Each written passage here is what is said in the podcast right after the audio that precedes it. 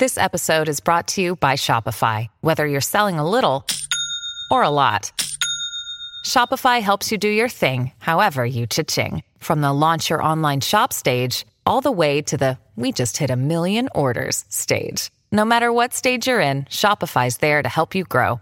Sign up for a $1 per month trial period at shopify.com slash special offer, all lowercase.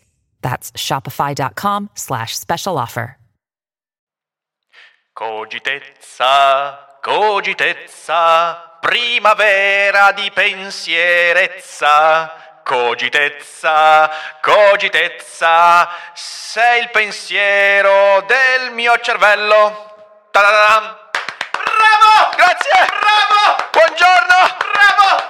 Popoli di tutti i popoli, impopolatevi! Buongiorno e benvenuti su Feed! Ciao Fede! La migliore trasmissione d'Italia! Del Regno d'Italia! La cogitezza! Ah! Buongiorno! Ma porca puttana, vecchia di merda, basta spostare i mobili. Ecco, Vabbè, ti ok. stanno ringraziando molto quelli che stanno ascoltando in podcast, Cristo Fede. Dio. Buongiorno, buongiorno, Madonna meraviglie, santissima. buongiorno. Ho sempre molta, molta, molta solidarietà per chi ascolta feed in podcast. Ragazzi, ci dispiace, ma noi abbiamo dei problemi mentali molto forti e Sì, non sappiamo gestirli. Oltre a tutto questo, abbiamo dei vicini rincoglioniti, quindi. Quando c'era lui, le quando vecchie i- i- non le, spostavano. le vecchie, le vecchie morivano in orario, giusto? Era Beh, così. sai che non serve. Quella Come era l'unica cosa buona state? Come state?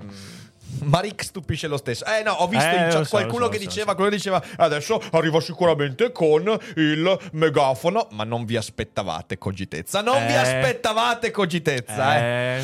Eh, Eccoci, mm, il De Furrer è tornato. sì. Sta cosa di Eric De Furrer sta sfuggendo di mano, sono d'accordo Matteo. Sì, sì, sì. Ciao Brian, grazie mille per la fuga dagli zombie, grazie anche a Non è un paese per noi liberisti Eh, eh, per grazie. essere entrato nella fanteria anti-zombie. Ciao Andrea, ciao Mr. Anonymous, mi siete mancati bella gente, ho fatto due giorni via dai Cogito Studios, ma sono tornato, però so che ho visto che con Fede le cose sono andate bene, ho visto che ieri c'è stata un po' di polemichetta. Sono, sono contento. Quindi bravo Fede, bravo. Sta, sta- Fede sta, Sta imparando, sta, imparando imparando, l'arte. sta imparando l'arte del far saltare i nervi alla gente, mi piace. È entrata più telefonata di un twist di Rings of Power, ma Lorenzo Ma- non potevi prevedere la canzonetta. Mi dispiace, mi dispiace. no, no, no. Io so perfettamente che voi vi aspettavate la- la- la- il megafono, ma non la canzonetta, non la canzonetta. Quindi non mentire, questo è stato un plot twist migliore di quelli di The Rings of Power. Esatto. Ehm, insomma, Fede è sempre Fede. E questo lo, lo lasciamo Eh, lì lo così, lasciamo lo così. lasciamo lì, non, Non sappiamo, sappiamo cosa è una cosa né positiva né negativa. Io so perfettamente, Sappiamo che è so negativa. perfettamente, però lo lasciamo lì, lo lasciamo Vabbè, lì. diamo un po' di Allora, speranza. intanto io voglio ringraziare Silvia Stocco che ci ha fatto dei Giusto, regali. sì. ci ha- ci ha manda- mi ha mandato questo, ci ha mandato questo, Ci non ha so a mandato. te cosa ha mandato. A me, giustamente, dei dolci. ha mandato dei dolci. Bello, ha mandato questo ricamo con Ipazia. Pazia, la chitarra, un cuoricino. Ah, il Pazio Grazie. non è quello grande. Ah, ok, pensavo fosse quello. Grazie Silvia, grazie mille. Sono, Grazie. sono- sono delle cose che apprezziamo molto quando c'è del lavoro manuale dietro le cose. Quindi grazie anche per il biglietto, mi ha fatto molto piacere. Grazie mille. Ci sei mancato anche tu, Rick. Grazie, Mr. Anonymous. Peraltro, posso dirvi che, grazie Leonardo per la fuga dagli zombie, posso Grazie. dirvi che in realtà il risultato di quello che ho fatto in questi due giorni lo vedrete, lo vedrete presto perché è una cosa di Halloween eh, ed è una, in realtà un cortometraggio. Però veramente figo, cioè nel senso è una cosa che mi ha anche sorpreso. Non è come le stato molto bello che facciamo. con eh, diretto da Steven Renzo eh, che conoscerete perché Steven Spielberg. conoscerete perché lo porteremo qui ai Cogito Studios eh, presto e quindi figo figo buongiorno Rick mi viene spontaneo chiederti tu hai fatto anche cose buone Ma certo. Questo, questa è la voce di Benito. esatto questo è il vero Benito. Ehm, è l'ora delle cogitate irrevocabili! Esatto. non state bene voi non state bene. Quindi no voi vedrete già il risultato presto perché lunedì uscirà. E Eros grazie mille un altro in fuga dagli zombie. Grazie anche a Michele da due mesi in fuga dagli zombie. Bene bene bene. Vi ricordo sempre che se volete ehm, entrare a far parte della armata anti-zombie potete anche fare l'upgrade dalla fuga dagli zombie entrando in fanteria o in capitaneria o diventare addirittura cacciatori anti-zombie. Grazie Olè. a Carcarelli in fuga dagli zombie. Grazie mille bentornato. Che bello Daily Cogito su YouTube. Eros sono molto d'accordo sono molto d'accordo siamo molto contenti di questo passaggio Eh, Luca chiede come ti sei trovato a Lecce nell'unico fine settimana in cui io non c'ero. Eh, Luca, guarda, cioè nel senso in realtà Lecce è una città che mi ha stupito veramente bellissima, bellissima, bellissima città. Eh, quindi gran figata, eh, gran figata. Eh, to- spero di tornarci presto, è una città bellissima. Mi, mi avete- in tanti mi dicevano, eh Lecce deve andarci, è una città bellissima. E dicevo, sì, sì, sì, sì. In realtà è diventata la mia top 3, una delle mie, nel- nella top 3 delle città del sud, bellissima veramente. Ehm, le camicie anti-zombie, no! No! Le leggi cogitissime, no! E poi i fantastici nuovi Cogito Studios. Eh sì, perché gli abbonati, io qui so che in chat ci sono solo abbonati, ricordatevi che io ieri ho pubblicato il video in cui vedete, date un primo sguardo ai Cogito Studios grezzi, cioè nel senso ancora Esatto. vuoti, perché dall'anno prossimo noi ci trasferiremo, eh, faremo un trasloco in dei nuovi Cogito, ma perché il filo del, del- del- del coso si vede così tanto? Di che? Non capisco, del... um, ah, ma che cazzo. Vabbè, ma tranquillo. Sì, no, ma mi dà fastidio. Eh, dicevo, mh, eh, dall'anno prossimo noi mh, ci trasferiremo, quindi eh, verosimilmente da gennaio. Sì. Nella migliore ipotesi è gennaio, poi magari se non è gennaio, febbraio, comunque eh, ci saranno dei nuovi Cogito Studios. Olè. Eh, gran figata, gran figata, Gran non figata. vedo l'ora di farveli vedere poi nella loro forma definitiva. Eh, Rica, a causa degli interessantissimi temi che scegli, mi costringi sempre a procrastinare lo studio. Mate, no, ma questo eh, Daily Cogito è studio, feed è studio, Eh, però non procrastinare troppo. Eh, quindi le cogitate e feed avranno postazioni diverse. Beh, non, non- non, eh, stiamo progettando adesso le Sì, nuove sì, cose, sì, quindi intanto eh, abbiamo il locale, dovremo fare dei lavori dentro e una volta fatti il lavoro cercheremo anche di vedere anteprima della rade. Sì, voi avrete, Massimo, voi ovviamente abbonati e mecenati avranno eh, dei- degli aggiornamenti eh, Sì, nel sì, tempo, sì. quindi tranquilli, vedrete, vedrete le cose trasformarsi e crescere. Eh, Max Stirner dice: Nietzsche sostiene di essere un anticonservatore degli ideali di patria, un antiprogressista, un antiliberale. Quindi il liberalismo, come lo intende lui, è una forma di nazionalismo conservatore. Eh, ma allora, il liberalismo, così come inteso da Nietzsche, non è il liberalismo così come inteso da noi. Cioè, nel senso, si è trasformato molto. Nietzsche, eh, il liberalismo di fine Ottocento era una cosa totalmente diversa rispetto a quella, quella di oggi. Quindi non portiamo il pensiero di Nietzsche a un'interpretazione attuale del liberalismo perché sarebbe sbagliato. Allora, bella gente, come avete letto, l'articolo di oggi che andiamo a leggere. ehm, Parla di cose frizzantine, si parla di Mhm. Mussolini. È un articolo dello Spectator e voglio ringraziare l'utente Belvo che sulla nostra chat eh, degli abbonati di Discord mi ha mandato questo link, grazie. Io vi ricordo che potete anche propormi articoli anche mandandoli via mail oppure su Discord. Eh, vi basta scrivere e io vi ringrazio molto per i suggerimenti che ci date. Grazie, ragazzi. E l'articolo di oggi è dello Spectator e parla di Mussolini. Ma prima di parlare di Mussolini, lo sponsor di oggi. Storytel! Gra- grazie per avermi avvisato adesso. Quindi, grazie, Storytel. Grazie Storytel.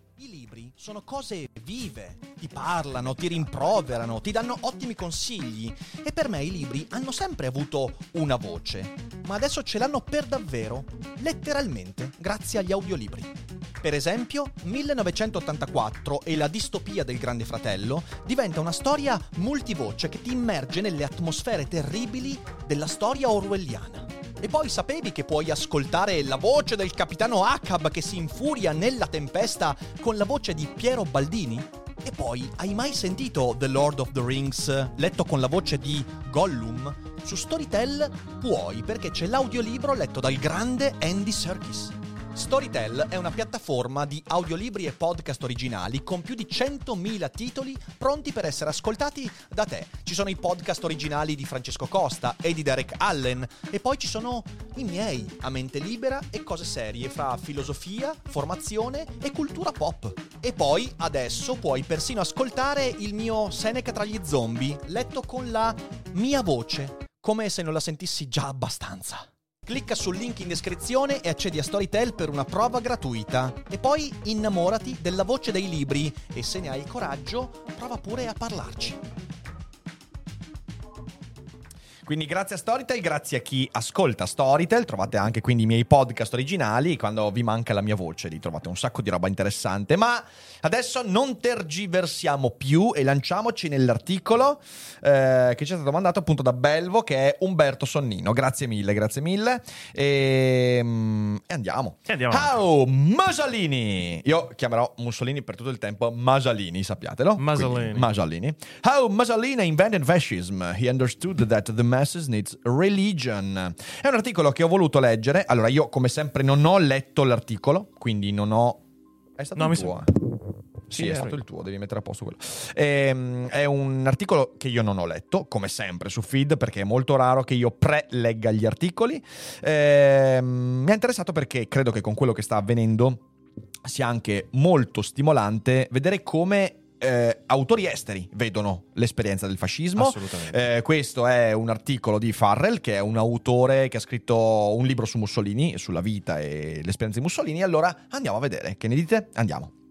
Benito Mussolini, the revolutionary socialist inventor of fascism, who came to power a hundred years ago this week, was one of the most talked about figures of, this, of his day. Quindi Benito Mussolini, il rivoluzionario socialista, inventore del fascismo. Ecco, ricordatevi questa, questa definizione è interessante. Rivoluzionario, socialista, inventore del fascismo. Grazie a Martina, Valerio, Grazie. per gli abbonamenti. Bravi ragazzi. Eh, era uno che, che, mh, eh, andò al potere in Italia cento anni fa, in questa settimana. Eh, sì, perché se non sbaglio. che- questo- quando è l'articolo? Adesso ti dico, ma comunque è di, di- di poco tempo fa. È, 22 è del 22 ottobre, la Ok. settimana scorsa. Cioè, anzi, è proprio questa settimana, giustamente. Ehm, era una delle persone di cui si parlava di più durante i suoi giorni. Most of that talk was positive. La gran parte di quei discorsi erano positivi. Pope Pius eh, XI called him a gift of, eh, from Providence to save Italy. Quindi Papa Pio XI lo chiamava un dono della provvidenza per salvare l'Italia. The US ambassador to Rome, Washburn Child, the greatest figure of his fear and time. Quindi l'ambasciatore eh, statunitense a Roma, eh, Washburn Child, lo chiamava la più grande figura nella sua sfera e nel suo tempo. E Winston Churchill, the Roman genius. Winston Churchill diceva di Mussolini che fosse il genio romano. Anita Loos, author of Gentlemen Prefer Blondes, wrote that he gave their epoch its only flame of greatness, and Cole Porter even wrote him into his 1934 hit song You're the Top, uh, with a line that went You're the top, you're the great Houdini, you're the top, you're Mussolini. Quindi, Anita Luz, autrice dei I gentiluomini preferiscono le bionde, che è un grande bestseller del- degli di quegli anni, ha detto che eh, Mussolini diede alla sua epoca l'unico l'unica fiamma di grandezza. E Cole Porter, eh, cantautore negli anni 30, in una sua canzone eh, disse, eh, c'era un verso che diceva You're the top, sei, sei il massimo, sei come il grande Houdini, sei il massimo, sei come Mussolini. ecco. The Spectator, no less, is an exclusive interview called him the great Prime Minister of Italy, who weathered the storm and took the mighty ship of state triumphantly into harbor. Eh, quindi persino lo Spectator, che è eh, questo sito, che è una eh, antichissima e rinomata eh, casa editrice e rivista, eh, in un'intervista esclusiva lo chiamava il più grande, mm, il, il grande primo ministro dell'Italia, eh, il quale mm, gestì la, la- diciamo così, è riuscito a domare la tempesta e ha portato la sua nave dello Stato trionfalmente in porto. Insomma, questo è interessante perché eh, ci dice subito una cosa fondamentale, che Mussolini eh, dal- dall'entourage politico e dall'intelligenza fu accolto in modo estremamente positivo. Era una figura ammirata. In the end, Mussolini caused catastrophic damage to Italy and Europe. Alla fine però Mussolini ha causato danni catastrofici all'Europa e all'Italia. But throughout the 20s and much of the 30s, fascism was admired across the political divide even by legendary icons of the modern left such as Mahatma Gandhi and Franklin Delano Roosevelt. Quindi eh, durante tutti gli anni 20 e anche una buona parte degli anni 30 il fascismo fu ammirato attraverso tutto lo spettro politico, persino da icone leggendarie come il Mahatma Gandhi e Franklin Delano Roosevelt. King Victor Emmanuel III appointed Mussolini prime minister after the March of Rome by his fascist black shirt, quindi qui si parla di quando eh, Vittorio Emanuele III eh, nominò primo ministro dopo la marcia su Roma. It was a virtually bloodless coup at the time when Italy and Europe were in even deeper cri- crisis than uh, they are today, e quindi fu un colpo di Stato, però senza spargimento di sangue, una crisi molto più forte rispetto a quella in cui versiamo oggi, ecco, molto molto più forte. cioè, nel senso, uh, the king called Mussolini to power because Italy's democratic government had been unable to maintain law and order on the streets or in the workplace, unlike the future duces. uh, Duce's private force of parliamentary black shirts. Quindi eh, il re lo nominò primo ministro perché gli altri governi non erano riusciti a mantenere l'ordine ed era un casino immane. Um, in 1922 Devastated by the First World War and then the Spanish flu, Italy appeared on the brink of socialist revolution. Quindi nel 22, devastata dalla Prima Guerra Mondiale e dalla influenza spagnola, l'Italia sembrava sull'orlo della eh, eh, rivoluzione socialista. Grazie a Alessandro in fuga dagli zombie, grazie, Grazie. anche a Martina in fanteria anti-zombie. Grazie ragazzi per il supporto, per gli abbonamenti. Continuate ad abbonarvi e siamo in 550 spettatori e solo 100 mi piace. Vi prego, ricordatevi di mettere mi piace alla live. Oh. Uno, perché sono certo che vi piace. Due, perché è un ottimo modo per far crescere la trasmissione. Quindi mettete mi piace e magari mm, condividetela pure lì. Sì. Ehm, quindi l'Italia nel 22 era proprio sull'orlo della rivoluzione socialista. Eh, Lenin's Bolshevik had seized power in Russia in 1917 and fear of communism stalked Europe. Quindi Lenin aveva preso il potere con i bolscevichi nel 17 e la paura del comunismo era eh, lungo tutto il continente. The tectonic tensions between peoples and elites, nations and empires that had caused the First World War then caused the collapse of both ancient regimes and democracies and democracies and the metamorphosis of socialism into communism and fascism. Quindi qui, insomma, in una eh, strettissima mh, eh, sintesi di quello che avvenne in quegli anni, eh, la- le tensioni fra i popoli e le elite, fra nazioni e imperi avevano causato la prima guerra mondiale e il collasso degli, degli ancien regime, le- delle democrazie, la metamorfosi del socialismo in comunismo e fascismo. Anche qui, attenzione, questo è un punto importante, ragazzi. Eh, eh, qui l'articolo dice già una cosa che uh, a Barbero farebbe incazzare un sacco. In realtà, il fascismo e il comunismo sono due figli del socialismo. No. Ricordiamocelo, infatti, il fascismo è il- una cristallizzazione di quella che viene de- denominata ancora oggi destra sociale, cioè un pensiero di stampo socialista, però marcato da un forte nazionalismo, laddove invece c'è la lotta di classe dall'altra parte, eh, e eventualmente condita anche da quelli che sono elementi come razzismo, come... eh, insomma, mh, ricordiamocela questa cosa qua, è piuttosto importante. Vacanze in Sicilia o in Sardegna. Con i traghetti GNV porti tutto quello che vuoi, ti rilassi fino a destinazione e se prenoti entro il 14 maggio, posto ponti a partire da 33 euro. Non c'è modo migliore per andare in vacanza. Scopri i dettagli su gnv.it. Offerta valida sulle linee Napoli-Palermo e Genova-Olbia, 10.000 posti disponibili. No, è sistemato, è sistemato. Tutto sistemato? Sì, C'è sì, stato sì. qualche problema? Bah, ho provato a riaggiornare la pagina di YouTube Studio, adesso funziona. Funziona. Boh, Sì, boh, sì, sì, perfetto. Avete sentito tutto? La voce c'era? Nel caso tornate indietro così ritrovate tutto quanto. Ok, boh, grazie perfetto. Ramon, grazie mille. Grazie, grazie Ramon Ier Vasutti in fuga dagli zombie. Sì, forse grazie c'è stato un calo Alessandro. di connessione. Eh, ma nostro? Può essere, può essere. Ok, vabbè, Vabbè. ok. Boh, boh, tutto Siamo ok, a posto. Sì, sì, sì. Quindi ecco, no, dicevo, attenzione, eh, quell'articolo dice una cosa importante, eh, il fascismo e il comunismo sono due metamorfosi del socialismo. Mussolini founded fascism in 1919 as an alternative left-wing revolutionary movement to socialism, perché era socialista Mussolini. E il fascismo è stata una trasformazione di quella, di quella, di quella visione politica. Infatti poi se andiamo a vedere eh, le, le- le- politiche economiche, questo è un, un punto interessante, se andiamo ad analizzare le politiche economiche, quindi lasciate stare la politica estera, ma le politiche economiche interne eh, dei regimi socialisti, fascisti, nazisti e comunisti, vi accorgerete che le misure economiche sono più o meno quelle, eh. grande protezionismo, shrink markets, quindi chiusura al, al libero mercato, tutta una serie di iniziative di protezionismo, autarchia, cioè nel senso sono figlie del socialismo. A rising star of the Italian Socialist Party and a brilliant editor of its newspaper Avanti, he had been expelled from the party in 1914 because he opposed its policy that Italy should remain neutral in the First World. Allora, qui c'è la storia di Mussolini. Io vi consiglio di leggere, ovviamente l'articolo, io poi ve lo, ve lo condivido l'articolo come sempre. Ehm, e,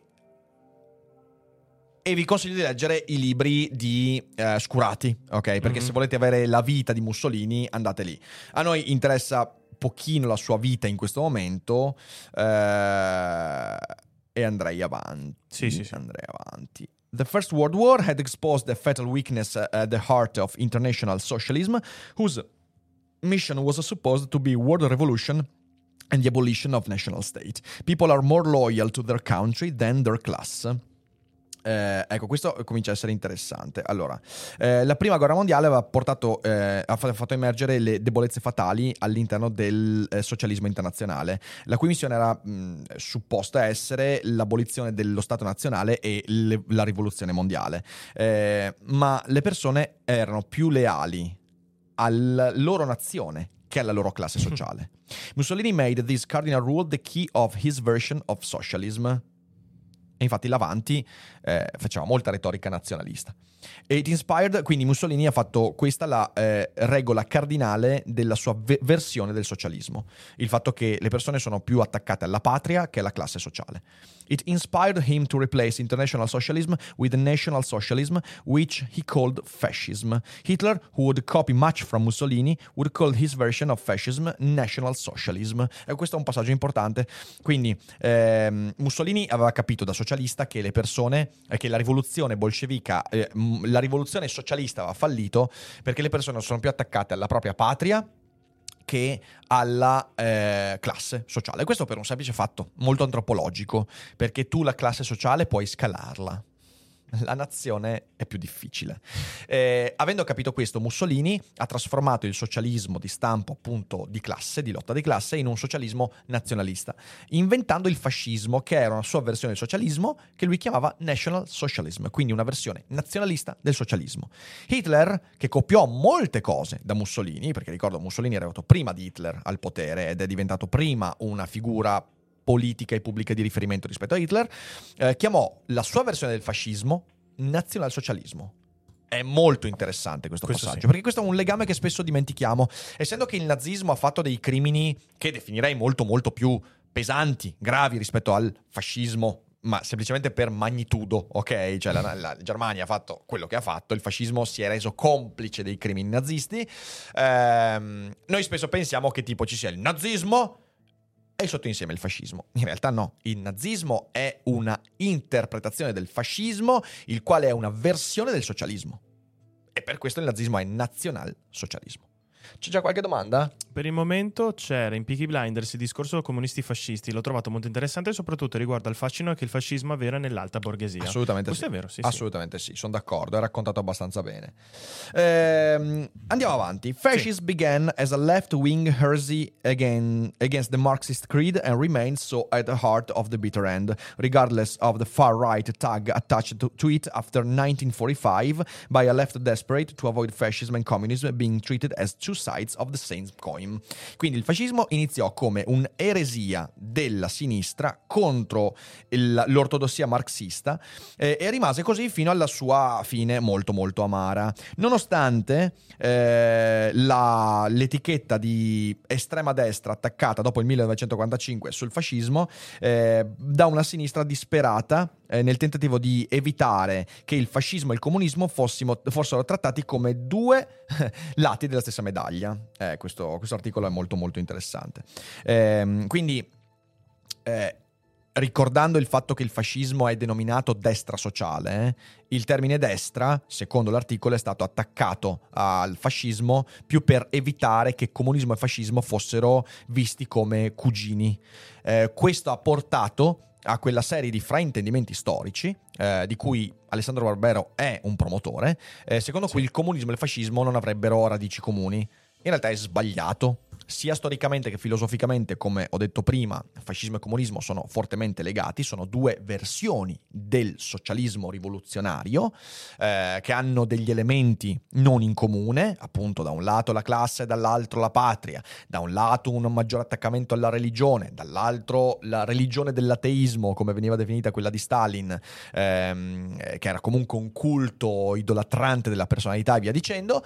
Ehm, ovviamente questa- questo fastidioso accostamento, visto che poi i comunisti hanno, eh, sono stati parte integrante della sconfitta nazista, allora la sinistra, disperata per questo legame filosofico, hanno portato avanti l'idea che eh, il fascismo fosse destra estrema, ma questa è un'etichetta data successivamente. Ehm, a questo si riferiscono appunto le posizioni critiche quando l'Unione Europea giustamente mette nello stesso calderone fascismo, nazismo e comunismo nella condanna ai totalitarismi e la nostra sinistra si innalza e dice no, il comunismo non è la stessa cosa. Perché questo avviene? Beh, per tanti motivi. In primo luogo perché in Italia il comunismo non ha fatto i danni del fascismo, ok? Cioè nel senso, capiamoci, il fascismo in Italia è stata una tragedia politica, economica, culturale, da ogni punto di vista. Il comunismo fortunatamente è stato sempre comunque contenuto, contrastato e non è mai riuscito ad arrivare al potere nel modo in cui tanti volevano.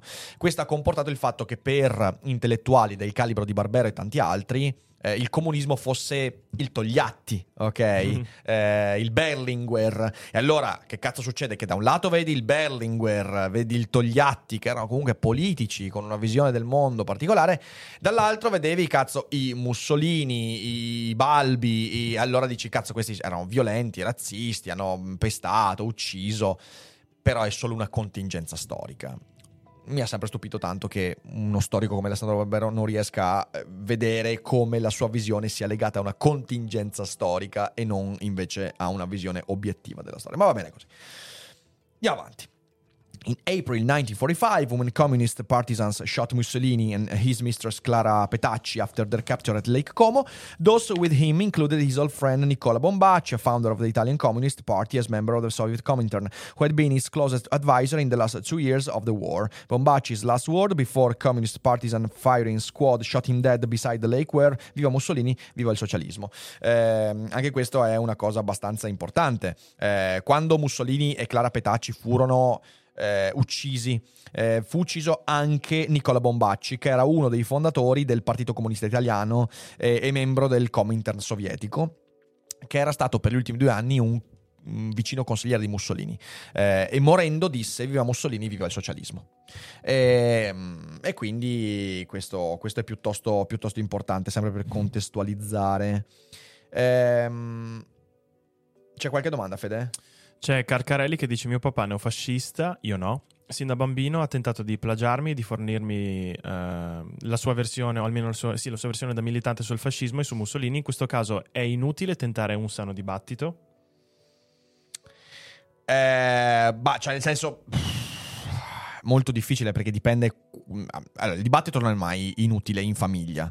Dipende quanto rischia di essere cattivo e quanto sono radicate le convinzioni cosa vuoi? Ci sono delle cose su cui è meglio poi non entrare in conflitto, però bisognerebbe vedere la situazione. Ecco, mm. io. Intanto, cioè, nel senso, bisogna vedere quanto si incattivisce il dibattito. Ecco, sì, se diventa sì. molto cattivo, meglio di no, insomma. Ehm... Citi Barbera ed è subito Renato Minutolo. Grande Renato. ehm... Ah, per quelli che dicono pubblicità, sì, ragazzi, vabbè, lo dico anche qua perché magari qualcuno. Eh, se siete su YouTube, anche se siete abbonati, la pubblicità la vedete. Eh, noi mettiamo veramente una pubblicità ogni mezz'ora, quindi non credo sia una roba, anche perché poi alla fine della pubblicità voi potete tornare indietro tranquillamente. Eh, però ricordatevi che c'è YouTube Premium nel caso vogliate. Io ho YouTube Premium da ormai 4 anni e mi trovo benissimo. Quindi grazie, grazie Momo. Momo. grazie mille per la super chat. Ehm, allora, andiamo avanti con l'articolo. The fascists did not believe, as the communists did, in the, nationaliz- in the nationalization of the means of production or the abolition of private property, but that the state should run the economy in partnership with owners and workers via, via corporation, the so-called corporate state. Among early manifesto pledges was the abolition of the monarchy. Quindi, ecco, i fascisti, a differenza dei socialisti, non credevano, dei comunisti anzi, non credevano eh, nell'abolizione della proprietà privata o nella nazionalizzazione dei mezzi di produzione, ma credevano nel dirigismo, cioè l'idea che l'economia dovesse essere comunque diretta dallo Stato, eh, in partnership, quindi co- in accordo con i proprietari e con, i, con, le cooperative. E ciò portò allo Stato corporativo. Ok, ricordatevi che il modello economico del fascismo è lo Stato corporativo. Le corporazioni erano il modo con cui il fascismo voleva attuare il socialismo in Italia ci sono tanti modi per pensare al socialismo. Uno è la rivoluzione violenta e l'acquisizione di mezzi di produzione. Non era questo il tentativo del fascismo, era quello di creare un dirigismo corporativo in cui i proprietari rimanevano proprietari, ma al tempo stesso eh, lo Stato dirigeva le decisioni, quindi se lo Stato decideva che tu, certo, tu eh, stai, c'hai il cogito studios, eh, noi adesso ti vogliamo mettere a fare bulloni, eh, tu non puoi, tu non puoi evitare di farlo perché altrimenti ti requisiamo. Quindi ecco, anche lì, grande attenzione. Alcuni dicono, eh no, questo fa sì che il fascismo non fosse socialismo, un cazzo, era solo un socialismo con un mediatore in più, ok? Perché poi alla fine se uno si rifiutava di accettare la direttiva corporativa veniva confiscato, Mhm. quindi non preoccupatevi. Ehm, aggiungo, molto spesso si dice, il fascismo non era nemico del capitalismo, come invece lo era il socialismo, perché i proprietari erano in accordo con Mussolini. Mi dispiace, voi non sapete quello di cui state parlando. Se io ho un'azienda e produco tondini per i bulloni, ok? Top lavoro. top lavoro, sono molto specializzato a farlo, e a un certo punto lo Stato entra in guerra. E lo Stato corporativo fascista mi dice, tu non puoi più fare eh, le cose che fai adesso, tu adesso fai canne da fucile, perché hai il know-how, hai le attrezzature. E io dico, no, fascisti, io non lo accetto, non voglio entrare in guerra. E i fascisti mi ammazzano, mi mettono in carcere e confiscano la mia azienda. Magari se io sono un eh, piccolo borghese che ha i debiti e una famiglia, dico, vabbè, sti cazzi, va bene, facciamolo. Ecco, storicamente questo è stato considerato l'accordo dell'alta borghesia della piccola borghesia al fascismo. Con la pistola puntata alla testa, che è un po' come dire che una ragazza viene stuprata se l'è cercata perché va al minigonne. No, ragazzi, no, ragazzi, cioè nel senso capiamoci, non c'è mai stato un accordo. Possiamo forse dire che, certo, le elite borghesi, quindi eh, quelle intellettuali più elevate, si erano infatuate del fascismo. Sì, assolutamente. È successo in Inghilterra, in Germania, in Francia, dappertutto in Italia. Eh? Non possiamo dire che questa cosa che ho descritto adesso fosse una prova del fatto che il fascismo e il capitalismo andavano di pari di, di comune accordo. È una cagata incredibile. Letteralmente il sistema produttivo industriale italiano è stato messo con una rivoltella alla testa. Ok, capiamoci. No, perché cioè, mi sembra che sia, cioè, c'era l'olio di ricino, c'erano un, sac- un sacco di cosette, ecco. Ehm, non tutti i borghesi volevano il libero mercato. Ah, questo è un altro discorso, Riccardo. Questo è un altro discorso. Poi c'erano ovviamente i borghesi che volevano invece. mm, l- l- l- che, che- che si accordavano alla visione socialista. Quindi ricordatevi che una buona parte della classe produttrice italiana, produttiva, scusatemi, italiana, disse di sì al fascismo. Per due motivi. Uno perché appunto tanti avevano sta rivoltella alla testa e l'olio di ricino sempre lì, pronti a, a berselo. Ma in secondo luogo perché una buona parte eh, della- dell'Europa di quell'epoca era convintissima che sarebbe arrivata la rivoluzione bolscevica come quella russa. Videro il fascismo come la rivoluzione bolscevica fatta morbida. Cioè, tanti dissero di sì al fascismo perché lo ritenevano un male inevitabile. Cioè, la rivoluzione sarebbe arrivata. Il fascismo era meglio rispetto ai bolscevichi. Poi possiamo stare qua a discutere se avessero ragione o meno, eh, perché bolscevichi e fascisti, per me, stessa merda. Però, mettetevi nei panni degli italiani che dicono, eh, io so cosa succede con i bolscevichi. Te tagliano le palle e la testa e te le fanno ingoiare. Con i fascisti magari sta roba non avviene perché, sai, stato corporativo e via dicendo. Ecco, mi sembra abbastanza importante. Ehm... E adesso un bel caffè finito. Perché rischiare di rimanere senza caffè quando puoi abbonarti a Caffè Borbone? Prezzi vantaggiosi, costi di spedizione inclusi, tante possibilità di personalizzazione e l'abbonamento lo sospendi quando vuoi. Decidi tu la frequenza, la qualità, scegli tra le cialde e capsule compatibili e crea il tuo mix di gusti e miscele. Mai più senza caffè con l'abbonamento Caffè Borbone. Tutte le info su caffèborbone.com. Sentiamo se c'è qualche domanda. Fede. Vediamo, ricordo che Lenin, poco prima della morte che portò il passaggio a Stalin, stava cominciando ad aprirsi al libero mercato. Certo, è il motivo per cui anche oggi, per esempio, in Russia, il nome di Lenin è messo da parte il più possibile. Si ricorda Stalin, non Lenin. Lenin, Sì. certo, perché Lenin, nella sua idea, voleva fare una- un po'... eh, adesso faccio un parallelismo assolutamente... eh, che prendete non con le pinze di più. Cum grano salis. Eh, Lenin avrebbe fatto della Russia quello che Deng Xiaoping ha fatto con la Cina negli anni 90, ok? Quindi eh, rivoluzione acquisita, centralizzazione con apertura a, ovviamente timida, eh, con apertura al resto del mondo. Stalin no. Eh, quindi questo è molto importante da capire. Vediamo, poi c'era... Ah, vabbè, c'è Marcello che ti ha chiesto se hai trovato tempo di leggere il suo libro. Sì, prima. sì, Marcello, sì, sì, sì, l'ho, l'ho quasi finito, l'ho quasi finito e molto interessante. Eh, credo che non so se ne parlerò, però sicuramente ne parlo con te. Ehm, Brian dice sicuramente la concezione fascista del mondo si basa su una, su una subordinazione della libertà individuale nei confronti dell'interesse di organizzazioni superiori. È stata un'azione Dio, quindi, effett- quindi in effetti è dura trovare un argomento di dialogo. No, assolutamente, assolutamente, difficile, difficile. Poi, ripeto, una persona può credere molto, molto, molto fortemente a quella roba lì, o una persona può avere simpatie per quella roba lì. Quindi se una persona ha simpatie per quella roba lì, magari riesce a ragionarci e dialogarci. Una persona invece che è molto convinta di quello, no. Una puntata sul franchismo? Non ne so abbastanza. Cioè, nel senso, sinceramente, ho studiato il giusto della storia spagnola, ma non ne so abbastanza.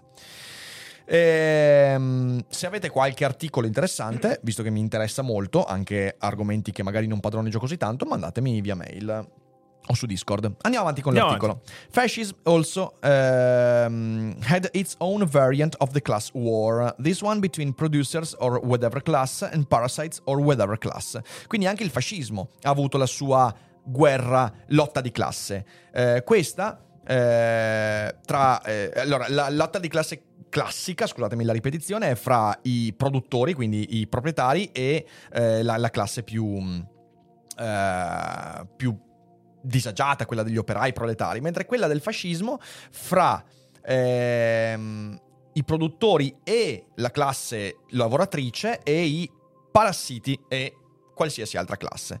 It introduced the welfare state. L'introduzione in Italia del sistema pensionistico e della sanità pubblica e via dicendo è stata eh, di stampo fascista. Mussolini, at the same time as Lenin, had realized that only a political party, not trade unions, still, less a parliament, could enact the revolution. Eh, Mussolini insieme allo stesso tempo in cui lo comprese Lenin, aveva capito che soltanto un partito politico può mettere in atto la rivoluzione. And he rejected Marxist dogma which gave a decisive role to the proletariat.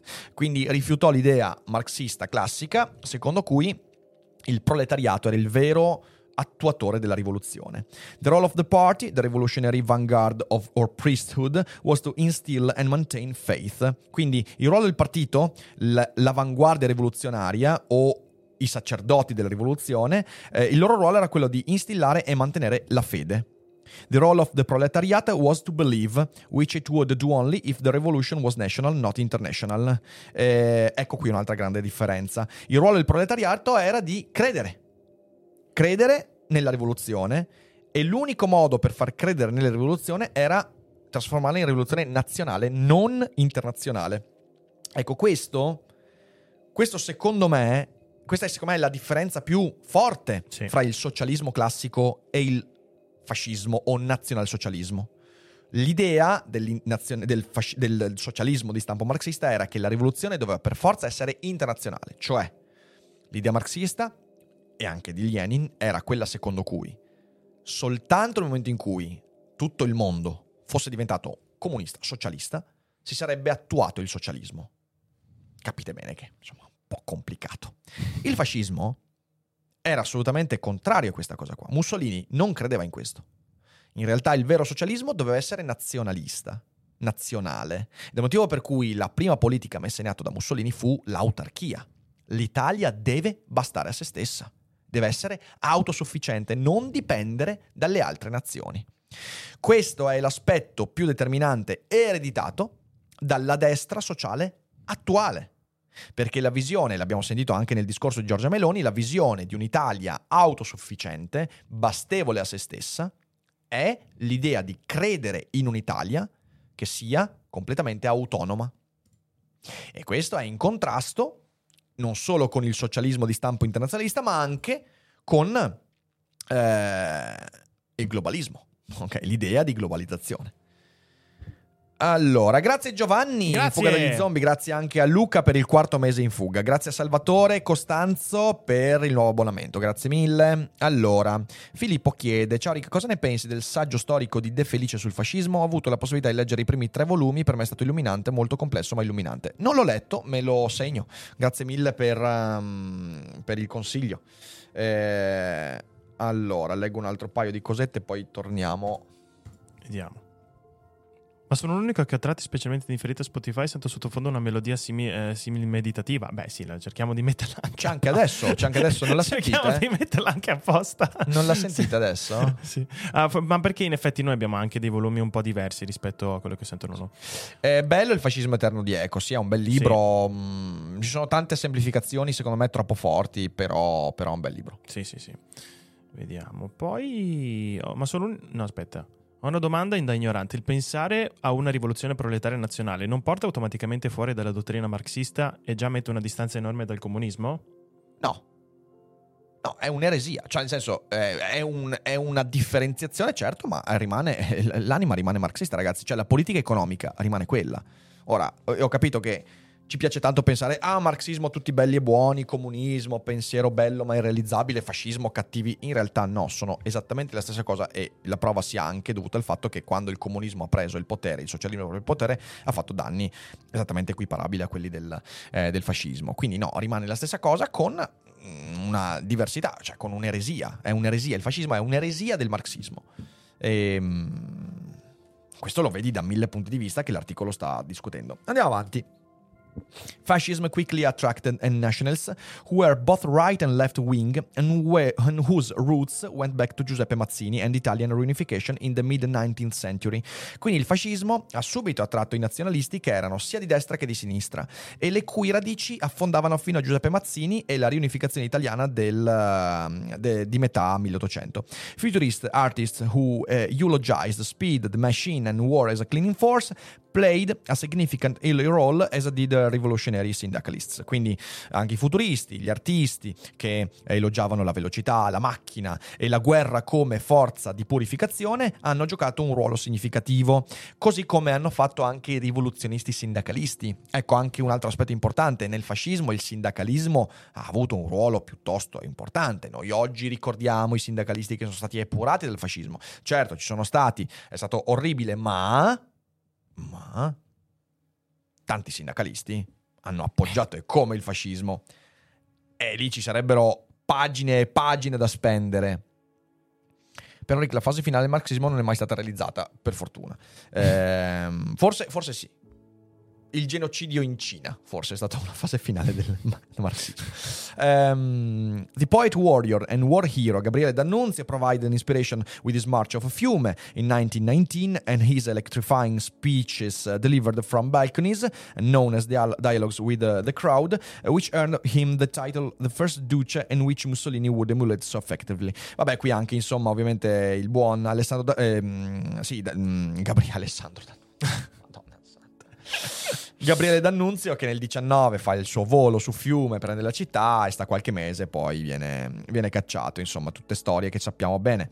Eh, Mussolini's New Newspaper, Il Popolo d'Italia, eh, quindi eh, quando poi lui fondò i fasci di combattimento, eh, fondò anche il nuovo giornale che era Il Popolo d'Italia, partly financed in 1918 by British Secret Service money to keep Italy in the war, paid homage to all who had fought calling them the aristocracy of the trenches, la trincerocrazia, many of whom would form the fascist revolutionary vanguard. Ecco, questo è un punto importante che spesso, per questo vi dico leggete i libri di Scurati, perché su questo punto lui ci sta tanto e molto bene, eh, ci dimentichiamo che la prima avanguardia fascista era composta da questa eh, trincerocrazia, cioè i combattenti della prima guerra mondiale, ehm, gli arditi, ok, quelli che avevano visto Caporetto, che avevano visto le cose veramente pesanti della prima guerra mondiale, quindi quelli che avevano vissuto le trincee in modo viscerale e che quando sono tornati in Italia si sono visti trattati di merda è un,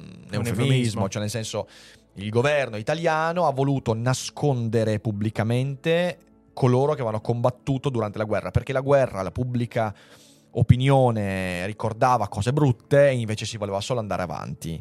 E cazzo, eh, questi qua sono stati trattati di merda, non hanno avuto nessun tipo di riconoscimento. Nella migliore delle ipotesi sono rimasti con pensioncine da fame, soprattutto mh, quando poi avevano magari degli infortuni molto gravi dovuti alla guerra e via dicendo.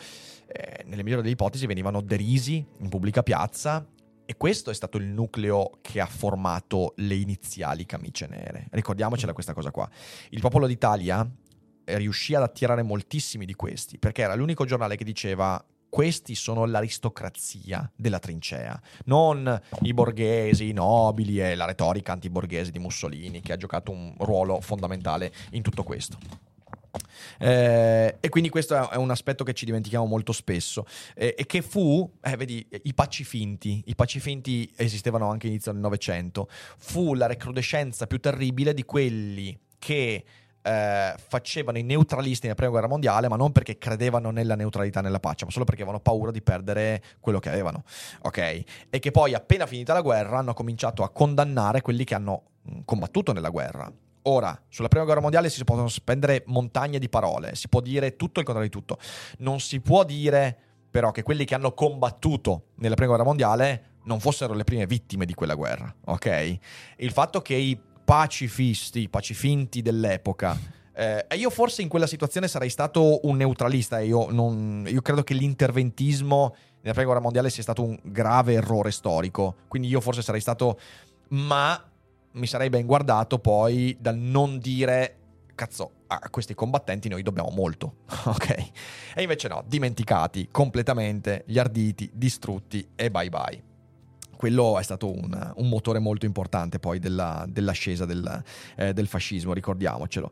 Ehm, the Genius of Mussolini, was to create fascism not just uh, as an armed political movement, but as, a, but, as a religious cult, with him as a sacred leader who transformed politics into a daily act of collective faith.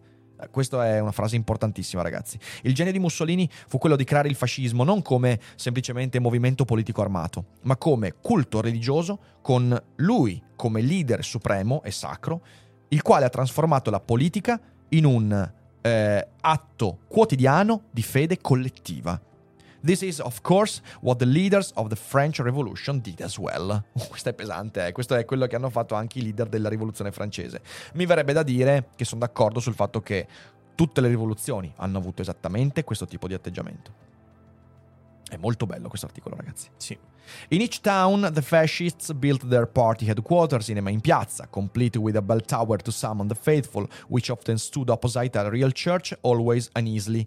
Quindi eh, in ogni eh, luogo dove c'era un quartier generale fascista era nella piazza con un campanile quasi a far concorrenza alla chiesa, in modo anche molto ambiguo. Io vi ricordo che all'inizio della presa del potere fascista, la Chiesa e il fascismo si guardavano in modo strano, non perché la Chiesa fosse contro il fascismo e viceversa, ma perché si vedevano come diretti concorrenti. Questo articolo punta l'attenzione su qualcosa che poi discuterò sicuramente anche su un Daily Cogito dedicato, cioè l'idea che proprio il fascismo, ma in realtà mi verrebbe da dire l'ideologia politica, che sia fascista, socialista, comunista, persino liberale fino a un certo punto, eh, trionfa quando prende la forma di una religiosità ed è assolutamente importante rendersene conto.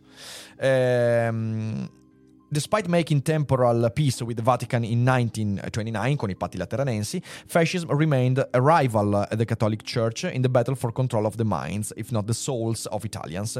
Quindi, nonostante eh, la pace temporanea con il Vaticano, con i, eh, con i, patti lateranensi, il fascismo è rimasto un rivale della eh, Chiesa Cattolica nella battaglia per il controllo della mente, se non addirittura delle anime degli italiani. It was not just its demolition of democracy or its waging of war that doomed fascism. The Duce was not Jesus, not, not even Pope. Non era soltanto la demolizione della democrazia eh, o la, la, la, la, guerra che montava che ha corrotto il fascismo, è il fatto che il Duce non era Gesù né il Papa. Ehm, allora, vediamo quanto, quanto, è lungo, dovremmo farcela, dovremmo farcela, sì sì, dovremmo farcela abbastanza easily. Ehm... Vacanze in Sicilia o in Sardegna. Con i traghetti GNV viaggi in relax, porti tutto quello che vuoi e ottieni super vantaggi. Col nuovo programma Fedeltà MyGNV accumuli punti viaggiando, ricevi un cashback del 20% e tanti sconti a bordo. Non c'è modo più conveniente per andare in vacanza. Scopri i dettagli su gnv.it. Ci sono delle domande, Fede, fermami. Sì, sì, sì, sì, certo.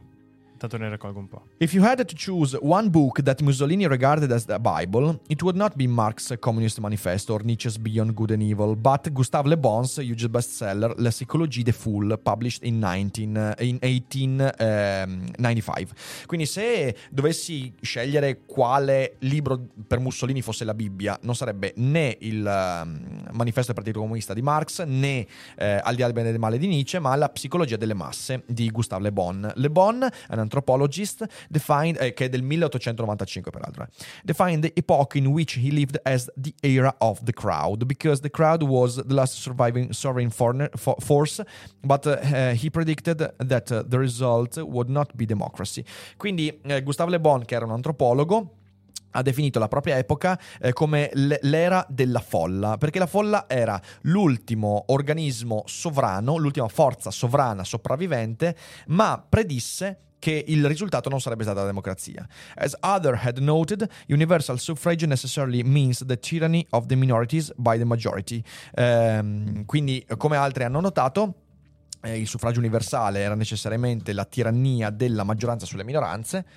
Uh, for Le Bon, the subconscious majority in the form of the crowd now wielded power, not conscious individual. Quindi Le Bon aveva una visione collettivista della cultura della mente, non tanto individuale, but the subconscious crowd is tyrannical and driven by rational impulses, untempered by reason. Quindi il subconscio della folla è tirannico ed è guidato da impulsi irrazionali, non dalla ragione. And yet, without a charismatic leader able to instill a religious sense of mission, such as crowd is impotent. Quindi questa folla rimane impotente senza un leader carismatico che riesca a imbrigliarne le forze. Se vi piace questo tipo di ragionamento, leggetevi ovviamente eh, La psicologia delle masse di Gustave Le Bon perché è un libro attualissimo e straordinario. Eh, c'è anche Massa e potere di Elias Canetti, un po' più difficile, un po' più criptico, ma molto molto bello. Eh, in 1932 The German journalist Emil Ludwig asked Mussolini. Quindi nel 1932 il giornalista tedesco Emil Ludwig chiese a Mussolini: You have written that the masses do not have to know but to believe. Do you really think that this Jesuit principle is practical? Quindi la domanda è: hai scritto che eh, le masse non devono sapere, ma devono credere. Credi davvero che questo principio gesuita sia pratico? Sia praticabile? E Mussolini replied: Only faith moves mountain, not reason. Solo la fede muove le montagne, non la ragione. A month before his death, in his uh, last interview, he said, quindi un mese prima della sua morte, nella sua ultima intervista, disse: I did not create fascism. I extracted it from the unconscious of the Italians. If it were not so, they would not have followed me for 20 years. Eh, questa è una frase epocale, ragazzi. Eh. Eh, non ho creato il fascismo, l'ho estratto dall'inconscio degli italiani. Se non fosse stato così, non sarei stato capace di farmi seguire da loro per vent'anni. Porca. Eh, ragazzi, è... E questo è appunto e poi la frase da cui parte tutto il ragionamento di Umberto Eco nel fascismo eterno, il cosiddetto ur-fascismo. Ehm... Carcarelli dice: Al di là delle atrocità commesse da Mussolini, credo che la rovina sia stato l'abbraccio mortale con Hitler. Ritengo che questo sia dovuto all'effetto delle sanzioni dopo la conquista dell'Etiopia. Non sono d'accordo. Ehm, non sono d'accordo per due motivi. In primo luogo perché in realtà eh, le sanzioni sono state la conseguenza della follia mussoliniana della guerra in Etiopia. E ricordiamoci che il fascismo inizia la sua crisi con quella guerra, okay, che è stata un disastro immane da tanti punti di vista. Ehm, e non sono d'accordo per un secondo motivo, perché in realtà nel cuore del fascismo italiano sarebbe stato inevitabile allearsi con Hitler. Cioè, nel senso, il tuo ragionamento sembra dirmi, se Mussolini non si fosse alleato con Hitler, le cose sarebbero andate meglio. No. Per come Mussolini ha impostato il fascismo, era inevitabile che si alleasse con Hitler. Quello è il vero problema. Poi ciò, con ciò non voglio dire che Mussolini volesse le leggi fasciste, le leggi razziste razziali che sono state in realtà anche in parte un'imposizione proprio del, dell'alleanza, cosa che la dice comunque lunga sulla tipologia di uomo, però non sono d'accordo con quello che dici. Eh, il, fascismo, il fascismo era impostato, come ogni socialismo, era impostato già dall'inizio per crollare miseramente. Brian dice No, chi- rimaneva in sella, no, non sono d'accordo. Ah, Il, ok. il- il regime di Franco, di nuovo, è, sono molto più esperto su Mussolini che su Franco, ma il regime di Franco era un'altra cosa. Brian dice una chiave di lettura molto affascinante del periodo fascista è quella delle dietrologie dei giochi di corruzione e credo anche che questo aspetto sia rappresentato dalla figura di Amerigo Domini. Mm, sì, sì, sì, giusto, giusto, sono d'accordo, ottimo spunto. Andiamo avanti, che così andiamo a finire l'articolo. The closest Vai. there is uh, to a fascist manifesto is the Dottrina del fascismo, an essay Mussolini co-authored with the philosopher Giovanni Gentile, published in 1932, in which we read. Quindi la cosa più vicina che c'è a un manifesto fascista è la Dottrina del fascismo, un saggio scritto da Mussolini con Giovanni Gentile, il filosofo. Eh, scritto nel 1932, in cui leggiamo The fascist conception of life is a religious one that aims to create a spiritual society. Fascism accepts the individual only in so far as his interests coincide with those of the state.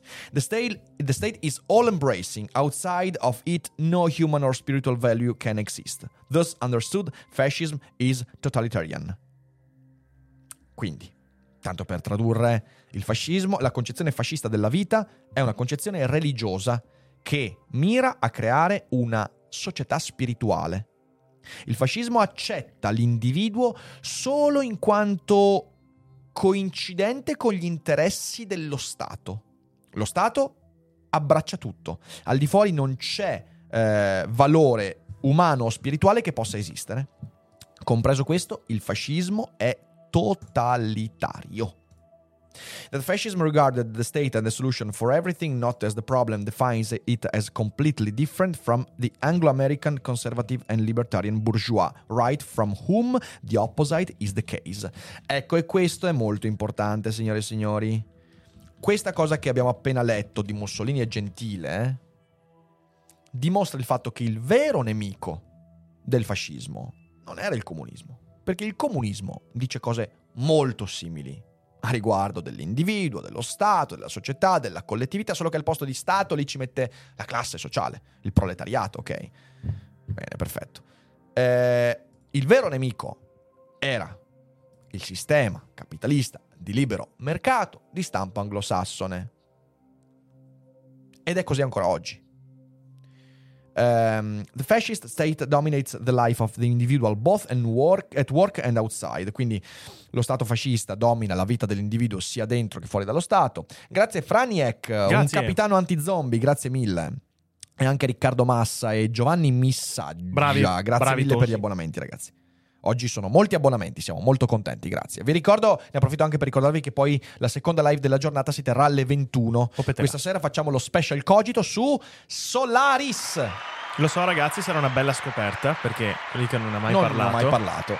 No, stasera facciamo veramente un viaggio importante, quindi siateci, sarà una bella live quella di stasera e non vedo l'ora, non vedo l'ora, è il momento di farla. Andiamo avanti. George Orwell, a revolutionary socialist who was also a patriot as opposed to a nationalist, uh, was one of the few on the left to understand and admittedly why fascism, uh, fascism, fascism had uh, mass appeal.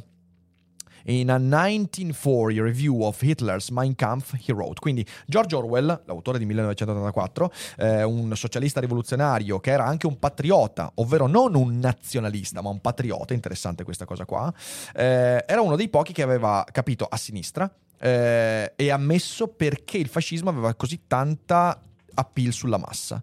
Grazie Goyu, quarto mese da cultore della materia grigia. Eh, Devo bravo. condividere il messaggio, se no non riesco a regola- regalare abbonamenti dal cellulare. In che senso regalare Eh? abbonamenti?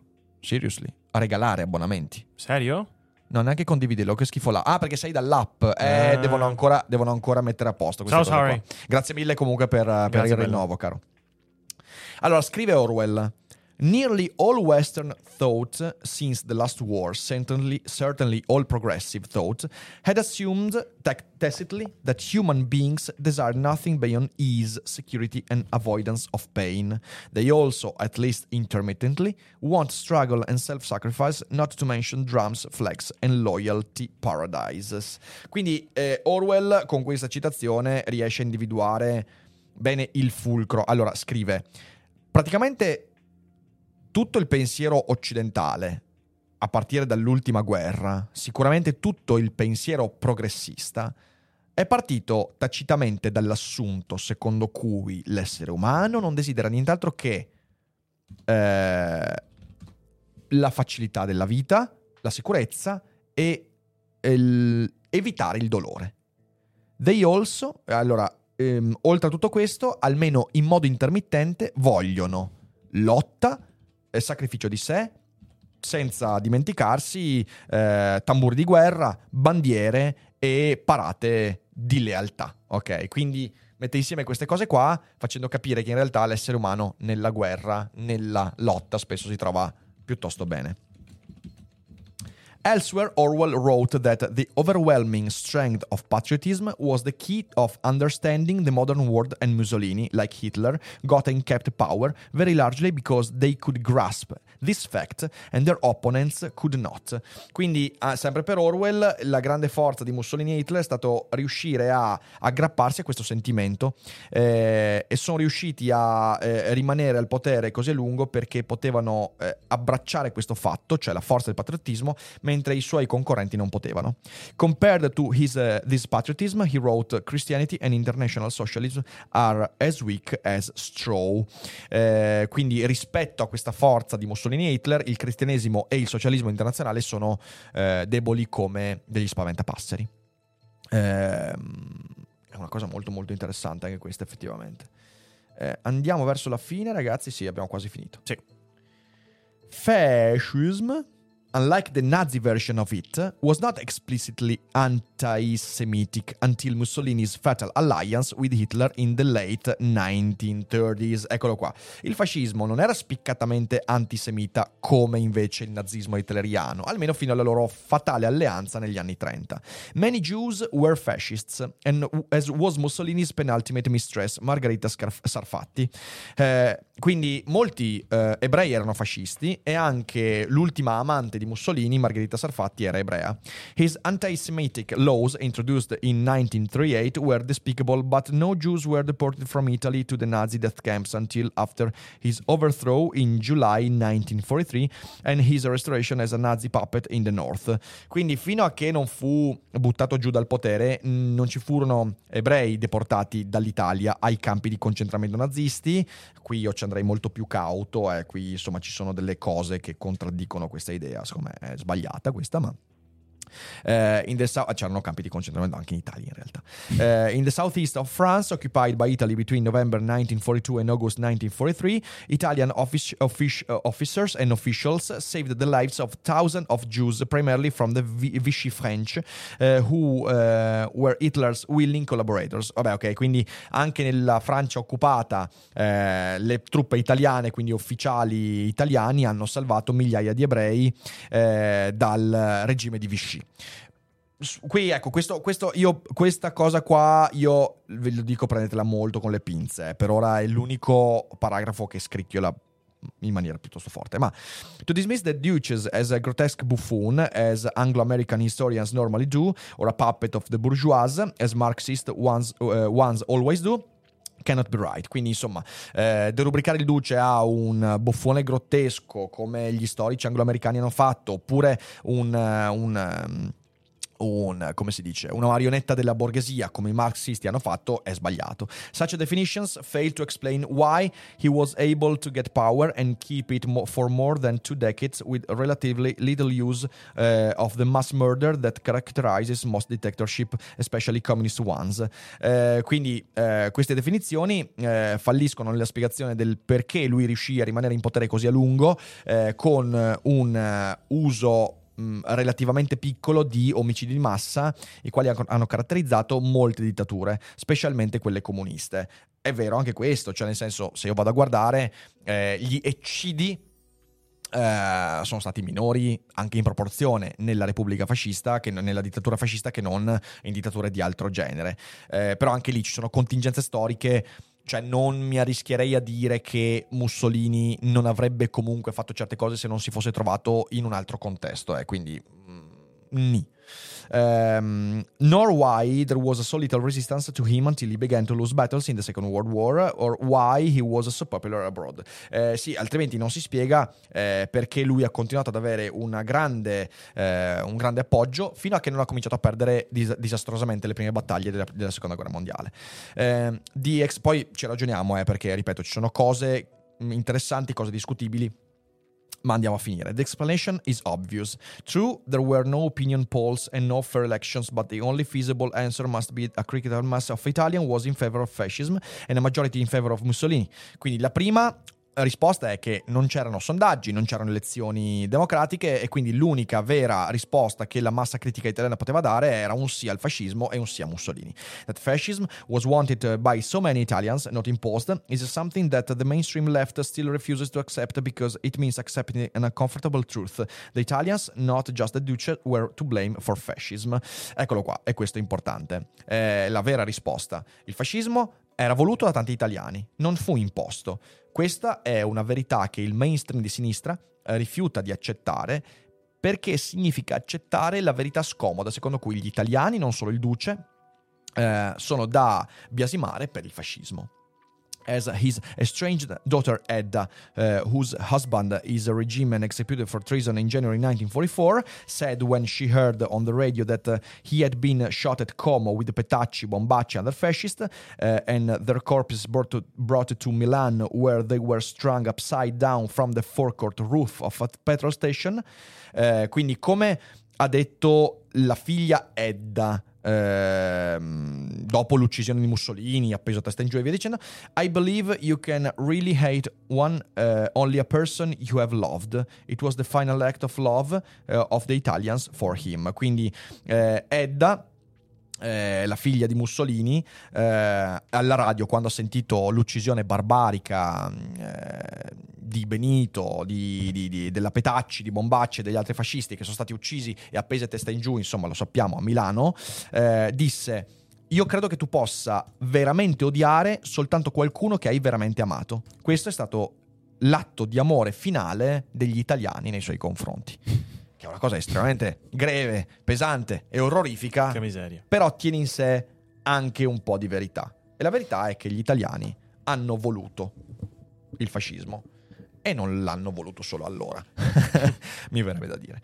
Allora, eh, questo è stato un bell'articolo, Molto adesso bello. ve lo condivido in chat, molto molto bello, quindi grazie mille di nuovo a Umberto per avercelo mandato. Grazie. Eh, e cosa che posso dire? Boh, eh, allora, io credo che in realtà, in fin dei conti, questo articolo ci ricorda un aspetto che io in passato ho già fatto emergere su Daily Cogito. Tutta la politica è in realtà una guerra di religione. Cosa voglio dire con questo? Voglio dire che è vero che il fascismo teneva in sé l'elemento della fede ed è verissimo che il fascismo eh, fu un concorrente della religione cattolica e, mm, e che l'ideologia è un grande sostitutivo per la fede religiosa o comunque un suo surrogato. E queste sono cose vere, per me indiscutibili. Eh, è vero che il nemico reale del fascismo non fu il comunismo, perché anche il comunismo, nel suo ateismo di Stato e nella sua idolatria ideologica di concetti e persone, era un'altra forma di religiosità. E quindi in realtà la radice è sempre quella. Il vero nemico del fascismo è stato il secolarismo. E lo è tutt'oggi. Cioè il vero nemico dell'ideologia è il pensiero scientifico empirista. È quel pensiero che ti spinge a mettere in dubbio. E allora ecco qual è l'arma contro i fascismi. Il saper dubitare. Il prendere confidenza con la capacità dubitativa. Il saper non fuggire da ciò che ti mette incertezza, ma piuttosto fuggire da ciò che ti mette certezze. E credo che questa sia un'importante lezione che io mi porto dietro da questo articolo, che mi è piaciuto molto, quindi ottimo. Sentiamo qualche domanda e poi andiamo a pranzo.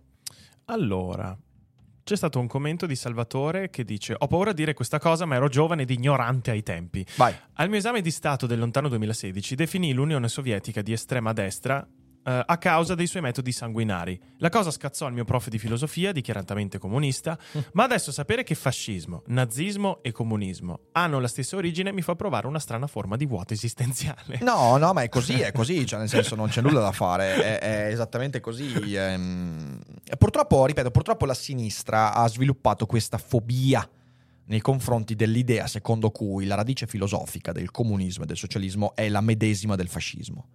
Ora, dire questo non significa poi non essere sufficientemente onesti intellettualmente da dire, vabbè, in Italia il fascismo ha fatto molti più danni del comunismo.